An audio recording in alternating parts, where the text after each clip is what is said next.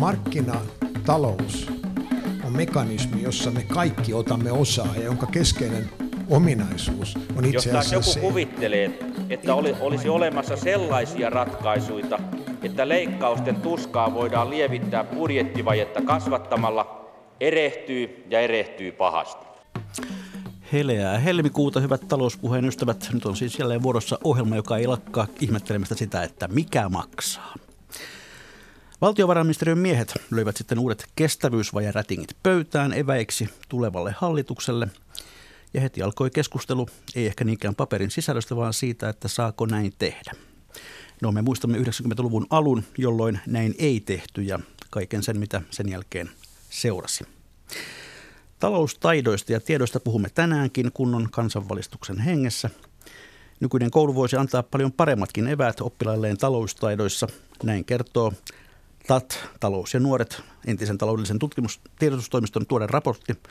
Myös opettajien talousosaamissa olisi varmaankin parantamisen varaa, miksi näin ja miten asiaa pitäisi korjata. Tervetuloa, mikä maksaa ohjelmaan asiantuntija ja Seppänen. Kiitos paljon. Mistä kimmoke tähän raporttiin syntyi? Talous ja nuoret TAT, eli mehän on nyt just tultu uudella nimellä. Historiaa on 70 vuotta tällä taloudellisella tiedotustoimistolla, mutta se, että, että ä, ä, talous on muuttanut muotoa ja ihmisten käyttäytyminen ja, ja, ja, ja se, että me nähdään niin paljon ongelmia ympärillä, niin, niin, niin niistä, niitä kannattaa vähän yhdessä pohtia, miettiä ja, ja tota, löytää ratkaisuja. Niin, niin sen takia lähdettiin tätä asiaa selvittämään. Mä oon siis ää, asiantuntijana ollut tässä, tässä tuota, ää, opettajien talousosaamisen kehittämisen hankkeessa ja, ja tuota, miettinyt sitä, että miten, miten koulut ja miten opettajat voivat tässä asiassa tehdä ja tukea. Millainen taustasi on, mitä olet tehnyt ennen nykyisiä tehtäviä? No, minulla on pitkä tausta, koska, koska tuota historia, historia on aika paljon. 15 ensimmäistä vuotta on tehnyt toimittajan tehtäviä, taloustoimittajan ja, ja tuota, tietotekniikatoimittajan ja näin. Ja sitten varmaan 15 seuraavaa vuotta olen tehnyt viestintää monella tavalla, eli, terveysviestintää nyt viimeksi ennen tätä tehtävää ja, ja tuota, myöskin viestinnän konsultointia. Et katsonut viestintää monelta kulmalta ja ehkä tärkein on se, että, että koettanut tuoda semmoisia tärkeitä asioita päättäjien pöytään. Et, et paljon paljon tuota, viestinnällä voidaan vaikuttaa, jos, jos, to, jos löydetään niitä, niitä asioita, aiheita, mitkä on yhdessä tärkeitä ja, ja, tota, ja se on se kenttä, missä, missä mä oon aina ollut tekemisissä.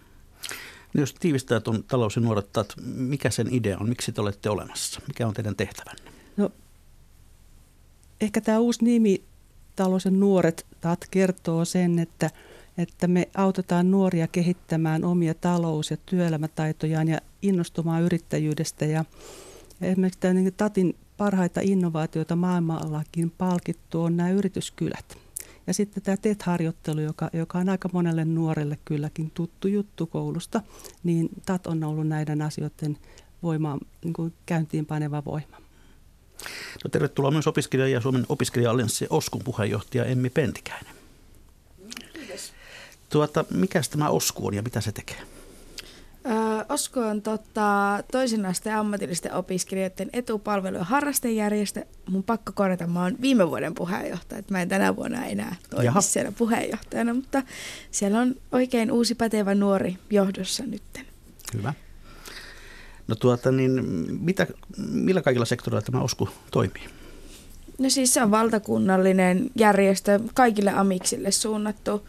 Et me valvotaan kaikkia etuja ja tehdään kaikkea ja töitä, että näin poispäin. Niin, Emi Pentikäinen on nuori, joka itsekin on oppinut aika lailla kantapään kautta sen, miten oma taloutta tulee hoitaa tai ei tule, mutta siitä hieman myöhemmin tänään. Hyvät kuuntelijat, kertokaa myös te, mikä teidän mielestänne on paras tapa opettaa tai harjaannuttaa nuoret hyvään taloudenpitoon Yle Areenassa. Mikä maksaa ohjelman sivulla on mahdollisuus osallistua ohjelmaan. Sivun oikeassa reunassa on linkki. Keskustele täällä nuorten taloustaidoista. Siitä kun napsauttaa, niin jopa sitä viestejä tulemaan, niin kiitämme siitä. Twitterilläkin voi osallistua tunnisteella Mika maksaa. Niin, Suomessa on enemmän talousongelmaisia kotitalouksia kuin koskaan aiemmin. Onko meidän syytä olla huolissamme, Eija Seppänen?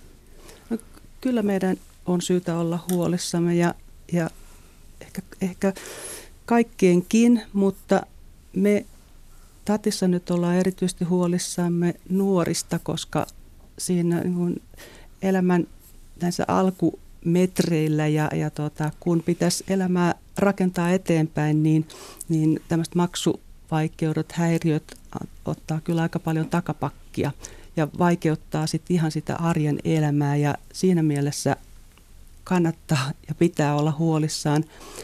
Se, mitä on muuttunut, niin nämä maksuhäiriömerkintöjen, ne, niitä tulee yhä enemmän kiva, kivaampaan tahtiin ja myös nämä velkamäärät on kasvaneet ja näistä veloista on tullut pitkäaikaisempia. Eli aikaisemmin ne on ollut helpommin ratkottavissa ne ongelmat ja tämä on aika huolestuttava kehitys ja todellakin maksuhäiriömerkintä on liki joka kymmenennellä kansalaisella, niin kyllähän se koskettaa tässä, tässä tota, vähän melkein jokaista perhettä. Ja vaikuttaa myös siltä, että, että yhä harvemmalla on mahdollisuus jonkinlaiseen velkojen järjestelyyn. Mistä se mahtaa johtua? Onko se juuri tästä, että velat ovat niin paljon suurempia? No varmastikin se, että, että kun tämä maksaminen muuttuu yhä näkymättömämmäksi ja on luottokorttia, e-laskua ja monenlaista sovellusta, niin, niin se, että me ei oikein pystytä hallitsemaan sitä tilannetta, että missä mennään. Ja, ja myöskin toinen vahva tekijä on se, että rahan lainaamisesta ja myymisestä on tullut tavattoman tuottoisaa liiketoimintaa. Niin nämä houkutukset tekevät sen, että, että ihmiset helposti voi haksahtaa sitten, sitten tuota, ottamaan pikavippiä tai vastaavaa ja, ja, ja, ja ne, ne on semmoisia uusia polkuja, jotka, joita esimerkiksi mun nuoruudessa, niin, niin tota, jos siellä on rahaa, niin ei ollut rahaa. se, oli sillä, tämä, se oli sillä tämä selvä. on aivan totta. Olemme varmaan sitä sukupolvea, minäkin muistelin sitä, kun jotain kun halusi ostaa, niin ensin oli mentävä pankkiin, pankkivirkailijan luokse ja nostettava rahaa tililtä ennen kuin saattoi mennä kauppaan ostamaan. Muistan erään kuopiolaisen urheilukaupan, jossa sanottiin että meille, että no mitäs pojat, mä tässä katsella, no onko rahaa? Jos ei ole rahaa, niin sitten pois. Ja se oli aika selvä, selvä peli. Raha oli hyvin konkreettista tuolloin. Emmi Pentikäinen, käytätkö sinä käteistä rahaa nykyään ollenkaan? No hyvin vähän sitä tulee käytettyä. Niin kuin, no silloin tällöin kun sattuu olemaan, mutta enpä mä juuri nostakaan. Et jos ravintolahommissa on jotain tippiä, niin sitten jää käteistä, mutta hyvin vähän. Aivan. Kuinka tavallista, Seppinen, on tämä velkaa velan päälle ilmiö, eli sitä, että edellistä velkaa hoidetaan seuraavalla?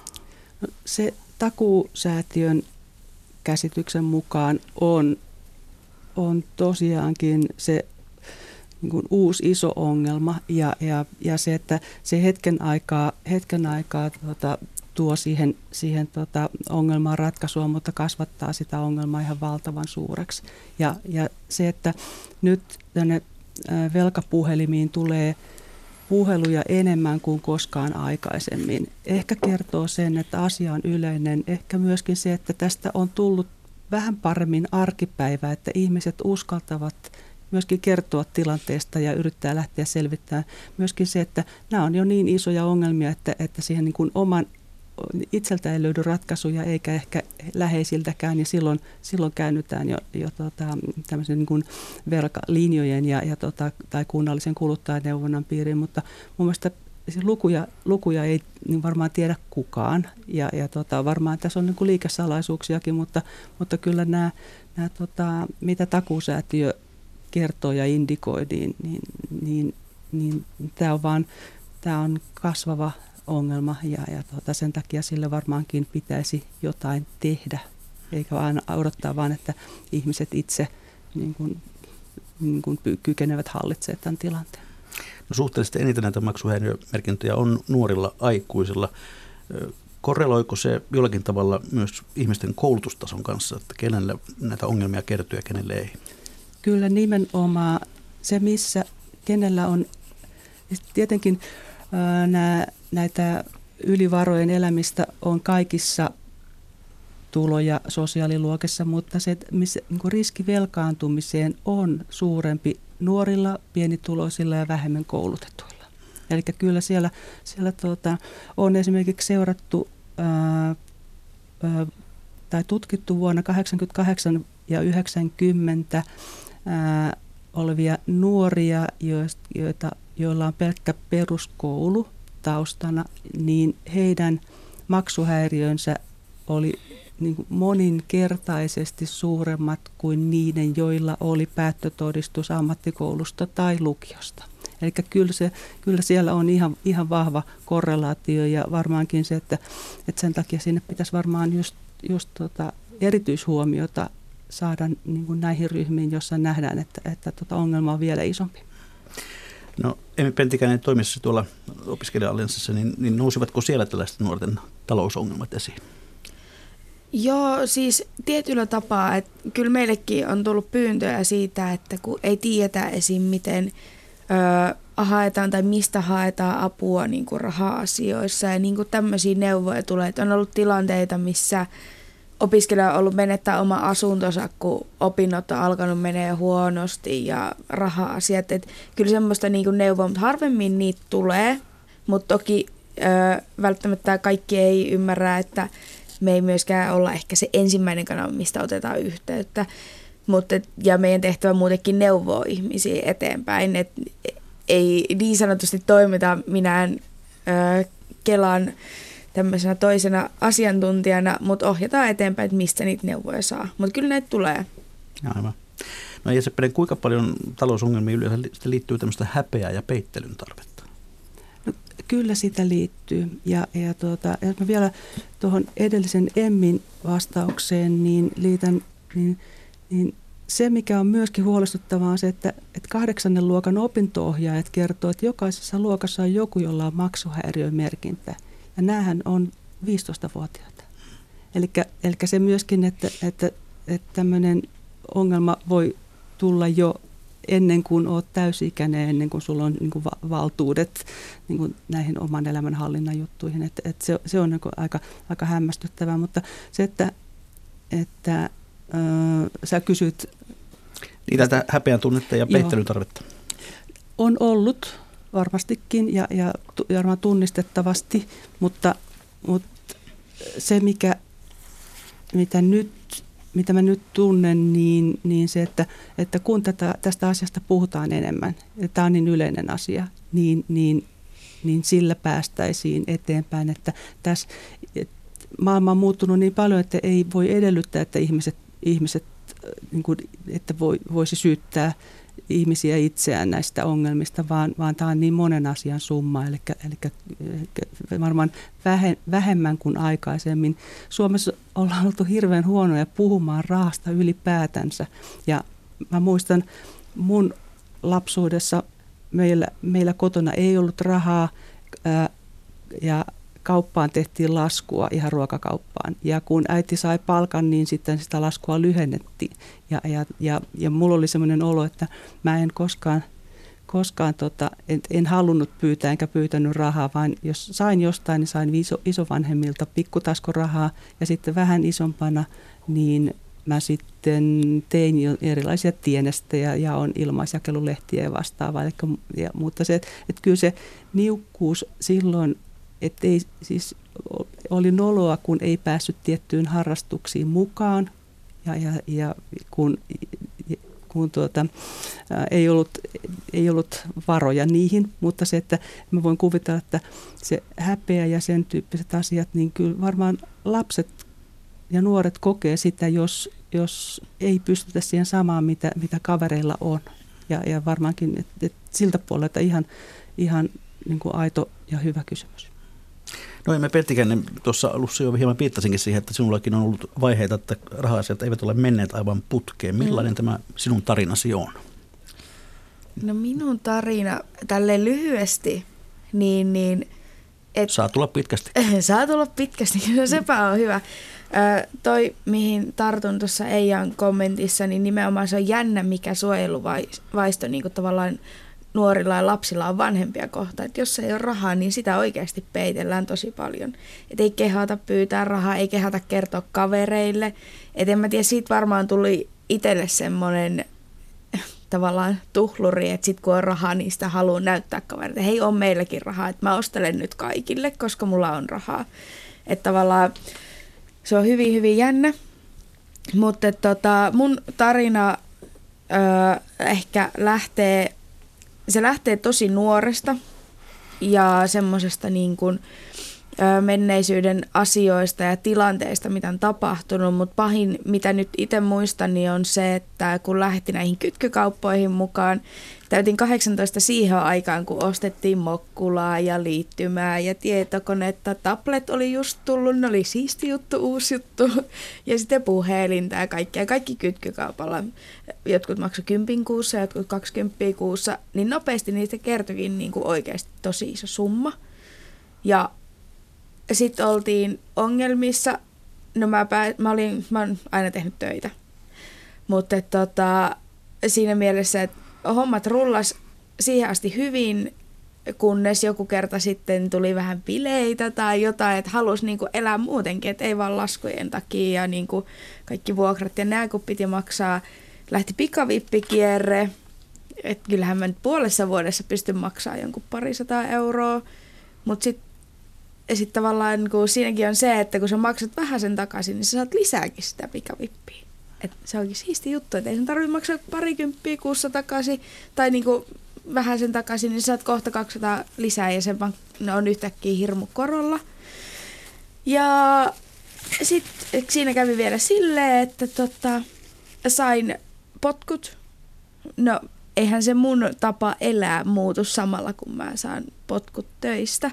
Ja tavallaan sekin oli säästösyistä, että mä en tehnyt mitään, mutta että niinku, et piti vähentää porukkaa ja sitten satoi olla semmoinen, niin tavallaan kun ne laskut on siellä, niin, ja sitten sulla ei olekaan sitä kuukautistuloa, mulla oli vielä luottotiedot silloin, niin mä otin pikavippiä, että pystyn laskuja maksamaan, mutta et, siinä sitten meni hetki ehkä myös henkisesti ö, päästä takaisin kirjoille tai silleen, että onhan toi on tosi iso juttu nuorelle, että kun yhtäkkiä sanotaankin töistä, että ei tarvitse tulla. Sitten olet silleen, että mitä mä oon tehnyt et en mä tehnyt mielestäni mitään väärää, mutta kun ei sitä niinku ymmärrä ja hormonit hyrrää ja kaikkea muuta. Mutta tota, sitten sit niitä vaan rupesi kertyy. Joku ehkä parinkympin lasku, niin olikin kohta paljon enemmän. Ja sitten sitä oltiin ongelmassa. Mä lähdin Sveitsiin aupairiksi ja tota, laskut jäi, minä lähin mutta ei sitä jotenkin tajunnut, että niinku, ne oli täällä. Siis kyllä nyt silleen tajusin, että joo, ne on siellä ja se kolkutti mulla koko ajan tuolla, että mun pitää saada rahaa jostain ja näin. Mutta en mä tiedä, jotenkin poissa silmistä, niin poissa mielestä. Mulla meni, sitten mä tulin takaisin vuoden päästä Suomeen. Mä sain välillä rahaa, koska no, se oli laito irtisanominen, niin mä sain siitä rahaa. Niin mä maksoin niin paljon laskuja pois kuin vaan pystyin. Mutta jotakin laskuja oli jäänyt. Mä tulin Suomeen mä muutin taas, mä lähdin uuteen kouluun ja tota, silti jotain laskuja oli jäänyt, kun mä en ollut tajunnut sitä, että mun pitää osalle firmalle niin kuin ilmoittaa mun osoitteen muutosta, että ei riitä se posti-ilmoitus. Niin sitten niitä oli jäänyt. Mä kerkisin vuoden Lapissa asustella ja muutin sitten Kalajoelle. Ja sitten rupeaa tulee niinku eka kirjeitä, että joo, että tämmöinen homma ja tämmöinen homma. Sitten mä olin, että mitä ihmettä mitä tapahtuu. Sitten mä menin takaisin kouluun ja sitten mun asuntolan valvoja oli silleen, että nyt niin kuin näitä kirjeitä käräjiltä alkaa tulla. Että en mikä homma. Mä olin siinä vaiheessa, siinä tilanteessa, että, että niin kuin, mä en pystynyt avaa kirjeitä. Se on jotenkin tosi, tosi iso kynnys. Mä olin, mä olin pyytänyt tota jossain vaiheessa, ö, hakenut niin kuin työttömyysturvaa, ja sitten on niin kuin hakenut Kelalta apua. Mä muistan, mä jossain vaiheessa menin sossuille itkeä, että mä tarvin kuukaudeksi rahaa. Niin ei tullut. Että silleen, niin kuukausi parista euroa, että mä sain niin elämän järjestykseen. Niin, niin siinä vaiheessa oli semmoinen olo, että oikeasti mä oon tehnyt töitä 16-vuotiaasta asti ja nuoremmastakin. Ja nyt jos mä yhdeksi kuukaudeksi tarviin rahaa, niin byrokratia tulee vastaan. Että se niin kuin, äh, Sossun täti oli silleen, että oikeasti mä antaisin sulle rahaa. Mutta kun meidän tämä niin kuin, tää, nämä paperit sanoivat, että ei pysty antaa. Niin sitten oli vaan silleen, että joo. No tämä asuntolan valvojako se oli joka sinut pysäytti? Ja... Nimenomaan. Hän oli semmoinen kaveri, että se kun huomasi ne kirjeet, niin sitten oltiin sille, että istuttiin alas ja mä rupesin soittelemaan ihmisille, että anteeksi, nyt on tilanne, ei pysty. Ja sitten tuli maksusopimuksia. Osa oli silleen, että sori, että meidän on pakko tehdä joku, että 50 on minimi, mitä sun pitää kuukaudessa maksamaan, että sekä aivan hyvin. Jotkut pysty lykkää sitä niin kuin, että maksualuttamista. Että kyllä niin kuin tosi tosi suvaitsevaisia oltiin siinä, että kun sanoo vaan, että ei ole rahaa, että mistä mä maksan, niin, niin kyllä se ymmärrettiin. No millaista apua olisit tarvinnut paitsi tuota sossun tukea? Että, olisit, että tavallaan että tilanne ei olisi mennyt noin pitkälle. No apua olisi varmaankin tullut, jos mä olisin uskaltanut puhua. Mutta siis se, että mä veikkaan, että mun apu olisi pitänyt varmaan lähteä tosi nuoresta. Siis siinä mielessä, että tapahtui niin paljon asioita, että tavallaan se, että kaikki oppimisvaikeudet ja kaikki tämmöiset niin on siinä päällä, että mä olin koko ajan tavallaan askeleen jäljessä, ellen parikin. Että on siitä tukea tullut tietyllä tapaa, että mä oon jaksanut mennä eteenpäin. Mutta että semmoinen niin oikeasti ohjaus, että joku olisi ollut siinä ja läsnä mun tilanteessa. En sano sitä, että ehkä perhe olisi ollut tukena ja näin poispäin, mutta ehkä se, että myöskin mun kasvatus, mitä sanoit, ei ja siitä, että että tota, kun on niukka rahatilanne perheessä ja näin poispäin, niin tavallaan se kasvatus on, niin sitten se on tosi vaikea lähteä pyytää vanhemmilta apua, että hei, että lainaatko rahaa. Et se, on vaan, se on vaan niin iso kynnys, että siinä vaiheessa kun oot koko NS-lapsuutesi ja nuoruutesi suojellut vanhempia siltä niin kuin köyhyystitteliltä, että et niin kuin. No, mi- miten nämä, nämä menneet virheet heijastuvat elämääsi nyt? No sen mä tiedän, että luottotietoni kun saan takaisin ensi vuonna, ja tämä on pakko mainita aina, että se meni 100, 120 euron takia. Ja siinä oli toinen 180 euroa, ja ne on kaikki maksettu heti, kun saanut tietää, mutta neljä vuotta poissa kyllä tämä, vaikuttaa niin moneen asian elämässä. Vuokrat, vakuutukset, liittymät, kaikki nämä. Niin, niin en aio luottotietoja menettää. Ensinnäkin se sana siitä, että sä et ole luottamuksellinen enää, kun sä menetät luottotiedot tavallaan, että kukaan ei luota suhun, niin sekin on tosi niin kuin, iso juttu. Mä jossain vaiheessa mietin, että että, tiedätkö, että no pitäisi saada poikkeen tosi paljon nopeammin, näin pieni rahaa ja niin kuin näin. Mutta sitten mä mietin sitä, että – että ihan oikeasti, jos mä olisin saanut aikaisemmin mun luottotiedot takaisin, niin olisinko mä taas siinä kierteessä? Tavallaan, että mä en olisi ehkä nopeammalla aikavälillä oppinut siitä, että hei, näin ei voi tehdä. Aivan. Et nyt mun täytyy oikeasti, kun mä en saa mitään niin kuin kytkykauppoja tai tämmöisiä, niin nyt mun täytyy oikeasti miettiä sitä, että no mihinkä se raha laitetaan. No sä olet kertonut tätä tarinaa joskus aikaisemminkin mm. julkisesti. Minkälaisia reaktioita se on herättänyt? Jaa, No siis nuoret on laittanut mulle Instagramissa ainakin viestiä, että mä oon rohkea ja siitä, että niinku, ö, he kuulee monesti sitä, että sä oot tyhmä kuluttaja tai niin kuin näin poispäin, että tavallaan semmoista syyllistävää on tullut. Tätä on tullut muutamilta, mutta kuitenkin.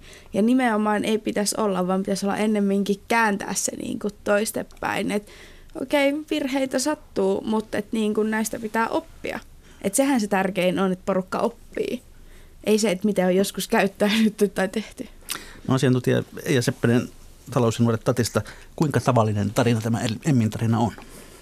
Tämä on tavallinen tarina erittäin ja musta niin kuin todella hienoa, että Emmi tätä jakaa, koska tuntuu aivan kohtuuttomalta, että 120 takia ollaan niin kuin monta vuotta sitten menetetään moneksi vuodeksi luottokelpoisuus se on ihan niin kuin, ne, se, siinä ei ole mitään niin kuin tasapainoa, se on, se on ihan äärettömän niin kuin risti, ri, ristiriitaisesti, niin kuin voi niin kuin kuunnellakin tätä, tätä juttua. Ja, ja, ja se, että, että mehän opitaan, opitaan, tässä on nyt puhuttu perheestä ja kodin vaikutuksesta, niin nämä asenteet rahan ja, ja tota, rahan käyttöön, niin kyllä me opitaan kotona.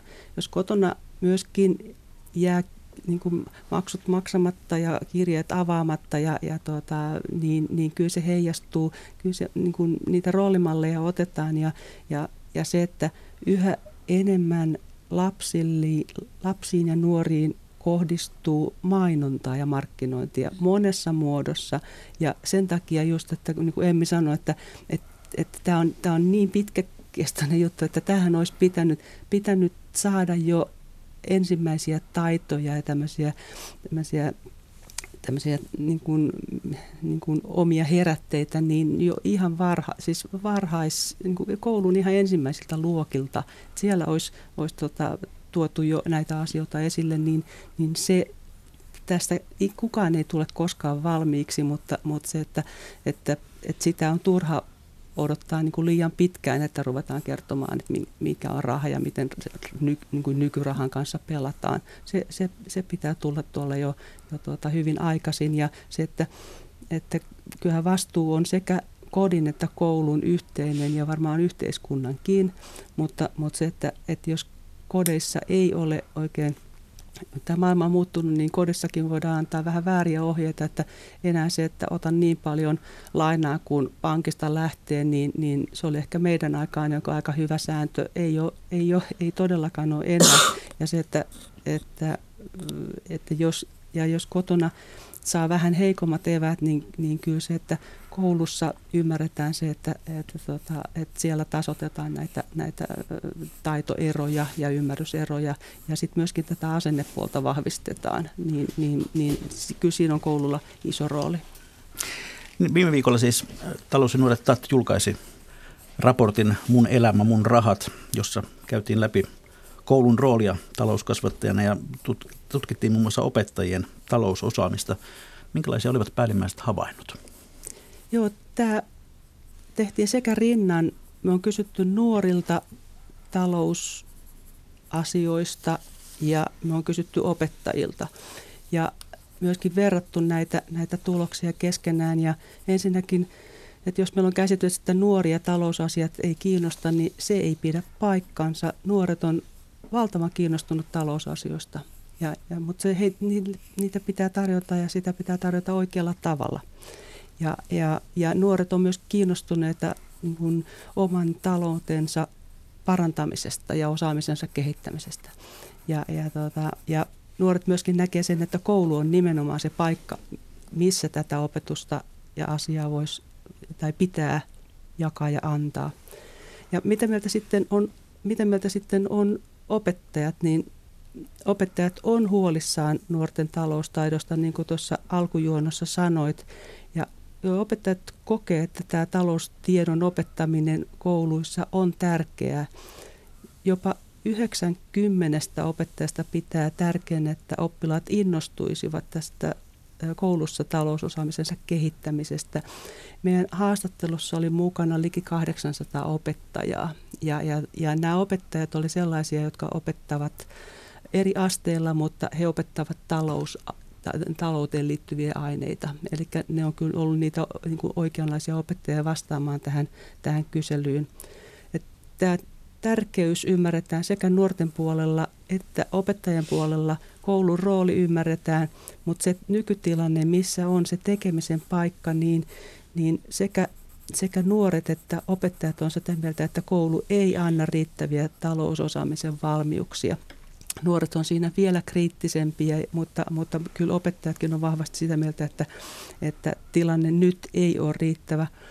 Ehkä sitten semmoinen, tähän semmoinen hyvä uutinen on se, että, että opettajilla, että kysyttiin, että, että pystyykö opettajat ylipäätänsä tähän asiaan vaikuttamaan – niin, niin 80 opettajasta oli sitä mieltä, että pystyy vaikuttamaan. Meidän pitäisi vaan kaikella tavalla löytää opettajille niin keinot ja työkalut viedä tätä asiaa eteenpäin. No, miten opettajat sitä arvioivat? Onko, antaako nykyinen opettajakoulutus riittävästi ikään kuin pätevyyttä opettaa taloustaitoja?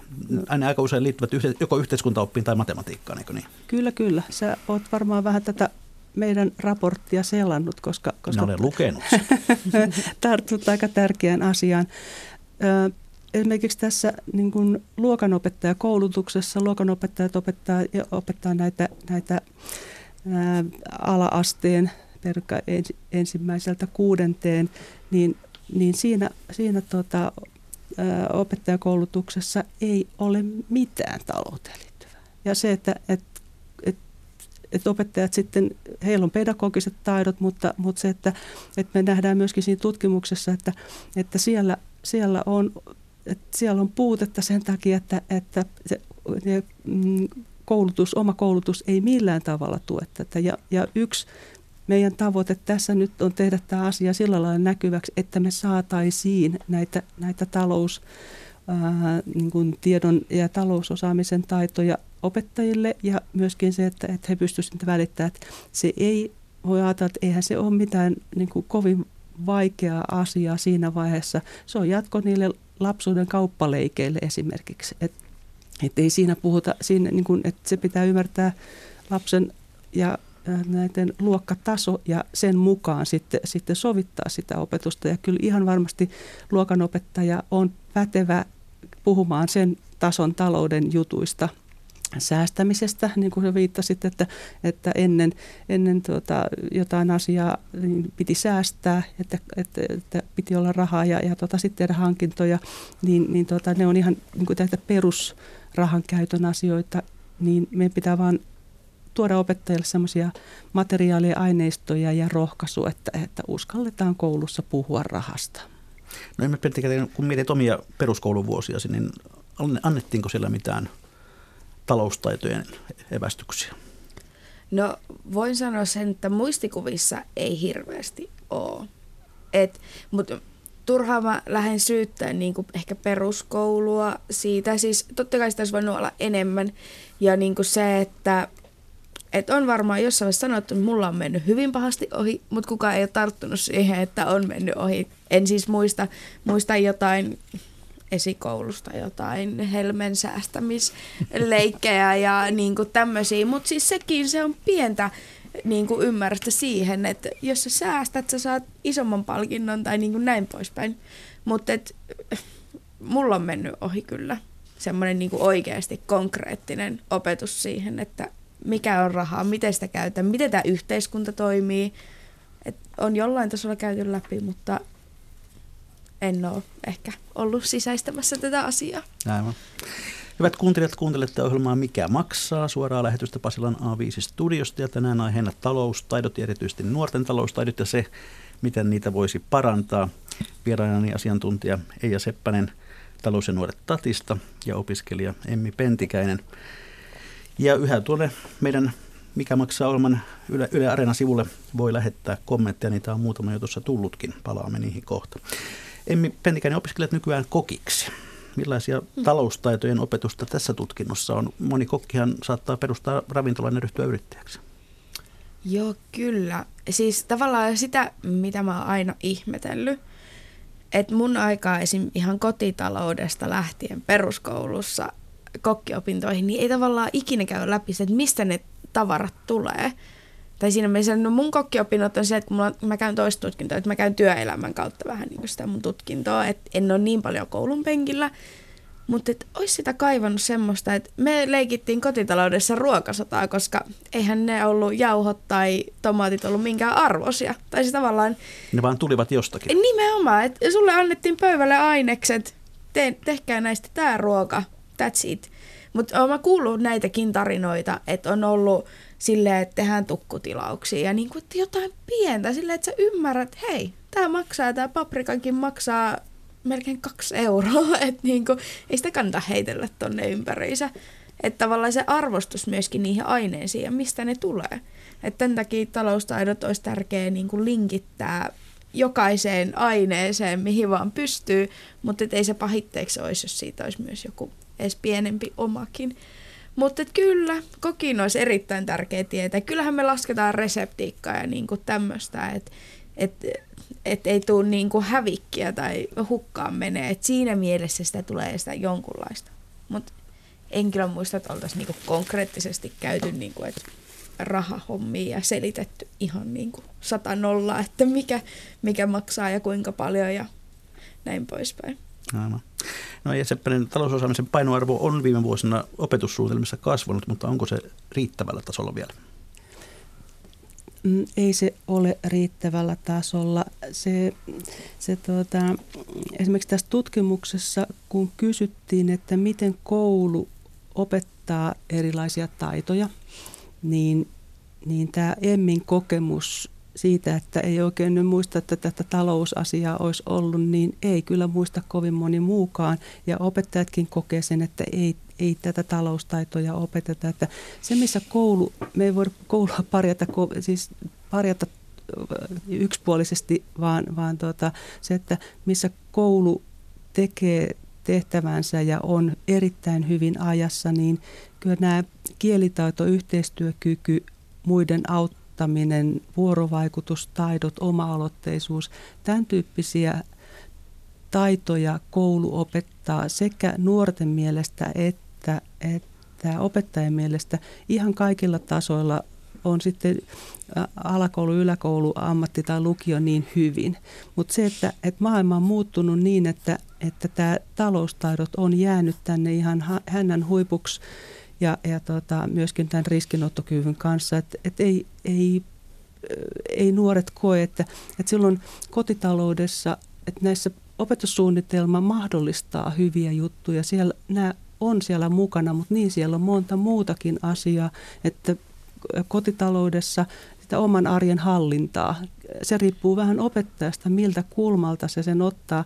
Parhaimmillaan opettaja vie kauppaan ja tehdään, käydään siellä ja katsotaan tai otetaan 20 euroa ja hankkikaa nämä ainekset ja, ja tota, sitten katsotaan, mitä siitä saadaan. Eli viedä sitä opetusta hyvin käytännön tasolle, mutta se, että että se on niin aika opettajakohtaista, millä painotuksilla näitä opetussuunnitelmia sovelletaan ja otetaan käytäntöön. Et, et, ja matematiikassa voidaan opettaa korkolaskuja korkoa korolle, mutta kun tuota sitten näiden vippifirmojen nämä, nämä tota mekanismit siihen pöytään ja kerrottaisiin, että, että tämä näin, tämä sun 20 niin laskusi kumuloituu, niin, niin että et mitä, mitä tarkoittaa, tarkoittaa se korkoa korolle, niin, niin se kyllä jo täräyttää eri tavalla. Et, et siinä mielessä tämä aineksia on ja hyvään suuntaan on menty, mutta, mutta se ei nyt niin kuitenkin tuntuu, että tässä tilanteessa se ei riitä, vaan tämä pitäisi ottaa niin kuin paremmin, vielä paremmin esille ja tehdä, rakentaa nuorille semmoinen talousosaamisen polku, joka lähtee sieltä ihan sieltä eskarivaiheesta ja jatkuu tänne toisen asteen ammatillisiin valmiuksiin. Ja, ja, ja, ja, ja se, se on kovin sirpaleinen. Se vaatii kouluissa, esimerkiksi koulujen sisällä, niin opettajien välistä yhteistyötä. Ja, ja et, et ottavat tämmöisiä vaikka teemoja, teemaviikkoja, joskus puhutaan sitten vaikka verosta tai, tai mistä ja sitten, sitten katsotaan, että mitä se, mitä se tarkoittaa – eri oppiaineissa ja tehdään tätä asiaa näkyväksi. Et nyt se, nyt se että kaikki siis hyvä on, mutta se on näkymätöntä. Emme Pentikäinen, haluaisitko kommentoida? Joo, siis tuli vaan tässä ne yksi, kaksi yllättäen mieleen, että niinku, musta tuntuu siis noi, mitä tutkimustuloksetkin sanoo, että sitä saisi olla, talouskasvatusta saisi olla enemmän, mutta et, kyllä niinku mun kaveriporukassa on tosi paljon mua nuorempia ja ns. uutta sukupolvea, niin, niin tota, kyllä siellä on pal- paljon niin valmeutuneempia, että tavallaan siinä on some haitta ja hyvä puoli. Et, niin kuin sanottiin, puhuttiin aikaisemmin, että altistutaan paljon herkemmin mainonnalle ja niin kuin näin poispäin. Mutta sitten toisaalta sieltä ö, internetistä löydetään näitä juttuja, että miten ei kannata tehdä tai niin kuin kuulee tämmöisiä tarinoita, niin siis mä tunnen tosi paljon ihmisiä, jotka säästää, niin saattaa olla parikymmentä vuotias ja on jo 50 tonnia säästössä tyyli. Että niinku, se on mun mielestä aivan mahtavaa, että miten ihmisillä ollaan nykyään niin paljon yhä nuorempana niinku valmiimpia tähän, että mitä tämä maailma on. Toki ohjausta ja näitä pitää olla entistäkin enemmän, mutta et, silti se on jotenkin hienoa katsoa, että kyllä jossain kohti ollaan menty oikein. Varmaan myöskin se, että kun perheet on yhä valmiintuneempia, että ei olla semmoisessa lama-ajassa ja niin kuin tämmöisessä, että se kyllä varmasti näkyy myöskin kasvatuksessa. No miten te ajattelette tuolla talous- ja nuoret tatissa, pitäisikö taloustiedossa tulla ihan oma oppiaineensa? Pitäisi tulla. Ja, ja se, että tässä tutkimuksessa kun kysyttiin, niin opettajat ei, ei jakaneet tätä mielipidettä ja, ja se voi olla just, että he katsoo sitä ehkä oman oppiaineensa näkökulmasta. Mut se, se on kun, poisana jostain muualta. No niin, juuri näin. Mutta se, että et, et se on niin, niin tärkeä, se on itsepuolustustaito pärjätä tässä, tässä nykymaailmassa. Ja, ja jos sitä voi verrata esimerkiksi terveys tietoon, että se tuli silloin parikymmentä vuotta sitten, kun kansanterveysjärjestöt ja THL oli tosiaan huolissaan suomalaisten terveydestä ja, ja terveys, terveystieto tuli, tuli aineeksi, jolloin sitä saatiin näkyvää ja, ja, tuota, ja se tuli jopa ylioppilaskirjoituksen omaksi aineekseen, niin se on tehnyt myöskin se, se et, niin kuin, että ne asiat on olemassa, ne on näkyviä ja niitä arvioidaan ja, ja, ja jopa esimerkiksi ylioppilaskirjoituksessa, niin, niin se tekee sen, että, että niihin suhtaudutaan vakavasti. Ja, ja se, se on niin meidän, meidän yksi vähän ehkä pitemmän aikavälin, aikavälin tavoite, että siitä tulee oma, oma oppiaineensa. No tuossa raportissa on sitten myöskin selkeästi katse tulevaan ja, ja siinä on tällainen kuusikohtainen suosituslista, että miten talousosaamista voitaisiin kehittää. Voidaan hieman katsoa tätä listaa läpi. Siinä ensimmäinen kohta on, että suositellaan luotavaksi kansallinen talousosaamisen strategia. Tämä kuulostaa kovin hieltä ja ylvältä. Mitä se tarkoittaa? No kyllä kuulostaa ja just se, että, että mihin haudataan. tuota, monessa maassa on kansallinen talousosaamisen strategia. Et, et, et, niin kuin Suomihan pärjää kansainvälisesti aika hyvin, että et, niin kuin näissä taloustaidoissa, joita on mitattu, et, mutta, mutta se, että et, nämä, tilanne, tilanne on no, tilanne ei ole niin kuin kahtalainen niin kuin missään ja, ja tuota, se, että tämmöinen strategia meidän mielestä tarvitaan ihan siitä syystä, että paljon on näitä toimijoita, yksittäisiä toimijoita, takuu, takuusäätiöitä ja, ja pankkeja, ää, tatin tyyppisiä toimijoita ja, ja muita, jotka, jotka tuota, tuo omaa, omaa niin kuin panostaan tähän kentälle koulujen lisäksi. Mutta se, että, että kun meillä olisi yhteinen, yhteinen ohjelma ja näkemys siitä, että, että miten, miten, miten tässä, minkälaisia asioita tämä koskettaa, miten, minkälaista on tämä velkaneuvonta, miten on tämä, esimerkiksi TAT haluaa nimenomaan tähän ennaltaehkäisevään ennen kuin nämä ongelmat syntyy ja kumuloituu. Sen takia me puhutaan nyt näistä nuorista ja, ja lapsista ja se, että, että rakennetaan jokaiselle semmoinen itsepuolustustaito, niin, niin se on yksi, yksi sitä niin kuin juhlallisen strategian käytännön toteutumaa, että, että me jokainen hallitaan paremmin omaa elämää. Mutta kyllä se on, se on yhteinen asia, koska, koska tuota, vuoden 2016 lukujen mukaan niin Suomessa 28 prosenttia nuorista elää köyhyys- ja syrjäytymisriskissä, niin onhan se onhan se, niin kuin, onhan se valtava luku ja onhan se valtava huoli. Et, et siinä mielessä mm, tästä kannattaa ottaa isompi asia ja, ja tuota, katsoa, että, että miten eri osapuolet tähän voi millä aikavälillä tätä, tätä voidaan niin kuin viedä eteenpäin. Mutta toiseksi suositellaan sitä, että nuoret on saatava mukaan pöytiin, jossa puhutaan rahasta, taloudesta ja tulevaisuudesta. Emmi Pentikäinen, miltä kuulostaa? No on ehdottomasti tärkeää. Siis nuoret sinne, missä niinku asioista puhutaan. Siellä tulee sitä näkökantaa ja ymmärrystä asioihin. Et, miksei? Ja sitten haluatte kiinnittää erityishuomiota niin sanottuihin kriittisiin vuosiin. Mitä ne ovat ne kriittiset vuodet? Joo, me tunnistettiin tässä tutkimuksessa ja asiantuntijoita kuulemalla niin kuin kaksi kri, tämmöistä kriittistä ajankohtaa. Ää, ensimmäinen on siinä näissä esiopetuksen ja kouluun siirtymisen vaiheessa, eli silloin kun ollaan, ollaan siellä lapsuudessa ja nythän talousopetus alkaa vasta neljännellä vuosiluokalla, niin kyllä sitä pitäisi aikaistaa. Se pitäisi tuoda sinne, sinne tuota koululuokkaan jo var, varhaisemmassa vaiheessa, että et silloin niin kuin esimerkiksi asenteet syntyy varhain ja, ja se, että voidaan motivoida vähän tämmöisiin parempiin ja hyviin ja kestävämpiin käytäntöihin, niin voitaisiin estää sitten, sitten tota myöhemmin näitä, näitä tota ongelmia syntymistä. Et siinä, et nämä lapset, lapset ja tota, siinä kouluun sy- siirtymisen vaiheessa niin on yksi tärkeä ryhmä. Ja sitten, sitten se toinen, toinen on silloin, kun nuoret tulee täysi-ikäisiksi ja, ja, ja esimerkiksi siirrytään toisen asteen opintoihin, niin, niin siellä on vähän semmoisia kriittisiä vuosia, että silloin, silloin voidaan tehdä sellaisia, sellaisia tota, ää, tyhmyyksiä ja tietämättömyyksiä, jättää maksamatta laskuja ja jotain muuta. Et ne, siis pojilla, pojilla esimerkiksi jää, jää tota, että kun pitää saada mopo alle, niin, niin tota siitä aiheutuvat kustannukset onkin sitten vähän ylivoimaisia ja siitä tulee, tulee ongelmia.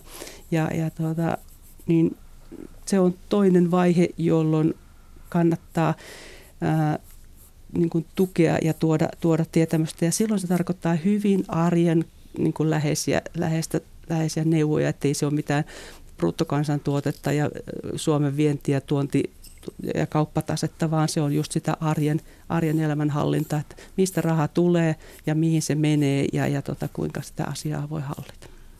No, haluatte myöskin nuorten maksuhäiriöt kuriin. Tässä Pena Vaasasta on lähettänyt meille tällaisen kysymyksen, jossa hän toteaa, että vaarallisen tupakan mainonta on kielletty, miksei elämälle vaarallisten pikavippien mainonta, miksei sitä kielletä? Olisiko se hyvä idea? Hmm ehkä ei voida kieltää kokonaan. Me eletään semmoisessa markkinataloudessa, että, että, että, että ihan pelkillä kieloilla ei, mutta, mutta mielestäni kyllä pitäisi jollain tavalla suitsia sitä, että, että se, se joku, joku roti ja joku, joku raja pitää olla, miten, miten näitä saadaan. Uusi, uusi tota, ryhmä, jolle näitä ongelmia tulee, on, on nuoret maahanmuuttajat ja ihan se, että ei, ei heillä voi olla tietoa ja ymmärrystä siitä, että, että mutta kun paria nappia painamalla saat muutaman tonnin tilille, mm. niin, niin, ja pulassa oot sen jälkeen, niin, niin, niin ei, ei siinä voi sitä nuorta syyllistää. Niin, että semmoinen tote, niin kuin toteu, totuudenmukaisuus ennemminkin, tai että no, tota, bisneshän se on sekin tavallaan, mutta että niin kuin, että pitäisi ymmärtää medialukutaitoa ja semmoista ylipäätään, että hei, luen ne pikkubrändit sieltä. Että myös tämmöistä niin tietoutta kaikille.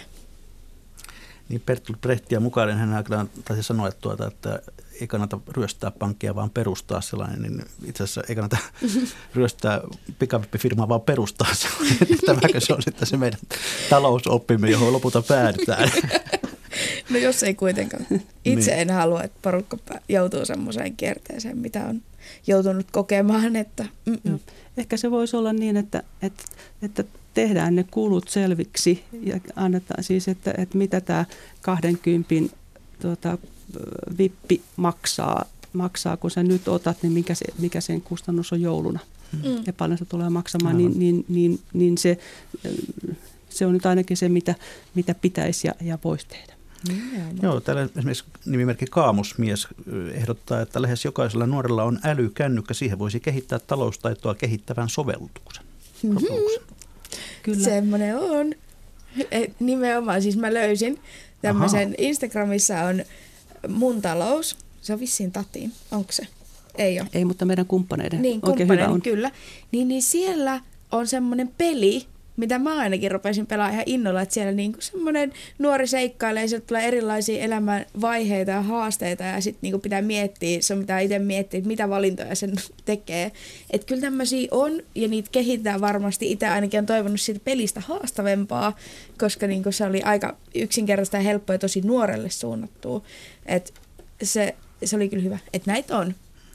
Ja aika monessa viestissä täällä korostuu se, että, että nimenomaan kodista se kaikki kuitenkin lähtee. Koulu voi korkeintaan mm. sitten antaa lisä, lisätukea. Joo, se tässä raportissa, kun mä tutkin näitä, näitä aineistoja, niin, niin toistakymmentä sivua löytyy erilaisia hyviä ohjelmia. TAT on tehnyt jotain ja paljonkin, mutta, mutta myös monet muut. Esimerkiksi Pen, Penno on semmoinen nuorille sopiva, penno.fi, niin, niin siinä opetetaan, opetetaan tota, nuorille myöskin taloustaitoja ja käydään läpi sitä, sitä arkea, niin, niin, niin paljon löytyy. Ja, ja tota, sen takia just, että me koettaisiin saada, että opettajatkin löytäisivät, antaisivat näitä vinkkejä, mutta, mutta, mutta nuoret myös toisille. Mun on pakko kommentoida tuohon, että kodista se kaikki lähtee. On ymmärrettävä se, että tilanteita, lähtilanteita on erilaisia, perheitä on erilaisia. Koulu on kuitenkin se paikka, missä tavoitetaan kaikki. Meillä on oppivelvollisuus se yhdeksän vuotta, niin, niin tota, kyllä siinä mielessä sillä periaatteella voidaan sysätä koululle tiettyjä vastuita, että jokaisella olisi saman yhdenvertaiset lähtökohdat lähteä rakentamaan omaa elämää. Ja näin sitten, hyvät kuuntelijat, olemme siitä kohti lähetystä, että on perinteiseen tapaan viikon talousvinkkien ja talousviisauksien aika. Laittakaa hyvä kiertämään ja jakakaa talousviisautta toisillenne meidän kauttamme. Niitä voi lähettää joko tuo meidän palautekanavan kautta tai sitten sähköpostilla minulle osoitteeseen juho-pekka.rantala.yle.fi tai ihan perinteisellä postikortilla postilokero 79 00024 Yleisradio. Eija Seppänen, minkälainen on sinun viikon talousvinkkisi tai talousviisautesi, jonka haluaisit kuuntelijoiden kanssa jakaa? No niin, mä tartuin tähän ajankohtaisuuteen ja nyt tällä viikolla on juhlittu kiinalaisten uutta vuotta. Alkoi sian vuosi ja Kiinassa sika on hedelmällisyyden ja vaurauden symboli, niin niinpä sian vuonna syntyneistä uskotaan tulevan onnekkaita ja varakkaita. Ja Minusta nyt kannattaisi tarttua tähän tilaisuuteen, kenellä se ajankohtaista onkaan, koska kukapa ei lapselleen toivottaisi onnea ja vaurautta. Eli synnytystalkoisiin. No, sinä sen sanoit, minä en. Mitäs vinkkaa Emmi Pentikään? Um, mä tykkään tuosta kämppiselämästä. Se on oikeasti, jos sä löydät hyviä kämppäkavereita, niin se on loppuunsa hyvä sijoitus. Meilläkin on, mulla asuu kaksi kämppäkaveria. Meillä menee aika hyvin. Yhteiset ruuat, siis siinä mielessä herkkuihin ei saa koskea. Mutta silleen kun leivät tämmöistä, mitä menee arkena tosi paljon, kun ne jaetaan, niin se auttaa tosi paljon. Ja se, mitä mä haluaisin opiskelijoille sanoa, niin älkää kiirehtikö omaan kotiin, hyödyntäkää asuntoloita, koska se on kuitenkin turvallista. Siellä on aina joku aikuinen tai on se niin kuin valvoja, plus että vuokraakaan ei tarvitse maksaa niin paljon. Ja viikon yleisövinkki tuli tuolta meidän palautekanavastamme. Se kuuluu näin. Saldojuhla. Kun lapset olivat pieniä, oli asunto- ja opintolainaa. Laskimme, paljonko päivässä saa mennä rahaa. Jos viikossa menikin vähemmän, vietimme saldojuhlaa. Kävimme kahvilassa, laitoimme jotain parempaa ruokaa sunnuntaina tai muuta vastaavaa. Vieläkin nyt nelikymppiset lapset muistelevat ilolla saldojuhlia. Heillä ei ole ollut myöskään rahan käytön ongelmia. Kiitoksia Emmi Pentikäinen, Kiitos. kiitoksia Eija Seppänen. Kiitos. Kiitoksia kuuntelijat. Mikä maksaa? Jälleen kohta tämäkin ohjelma tuolla Yle Areenassa, niin kuin kaikki aiemmatkin jaksot. Ja ensi viikolla seurassanne Juha Virtanen, eli mikä maksaa, sitä ihmetellään jälleen viikon kuluttua.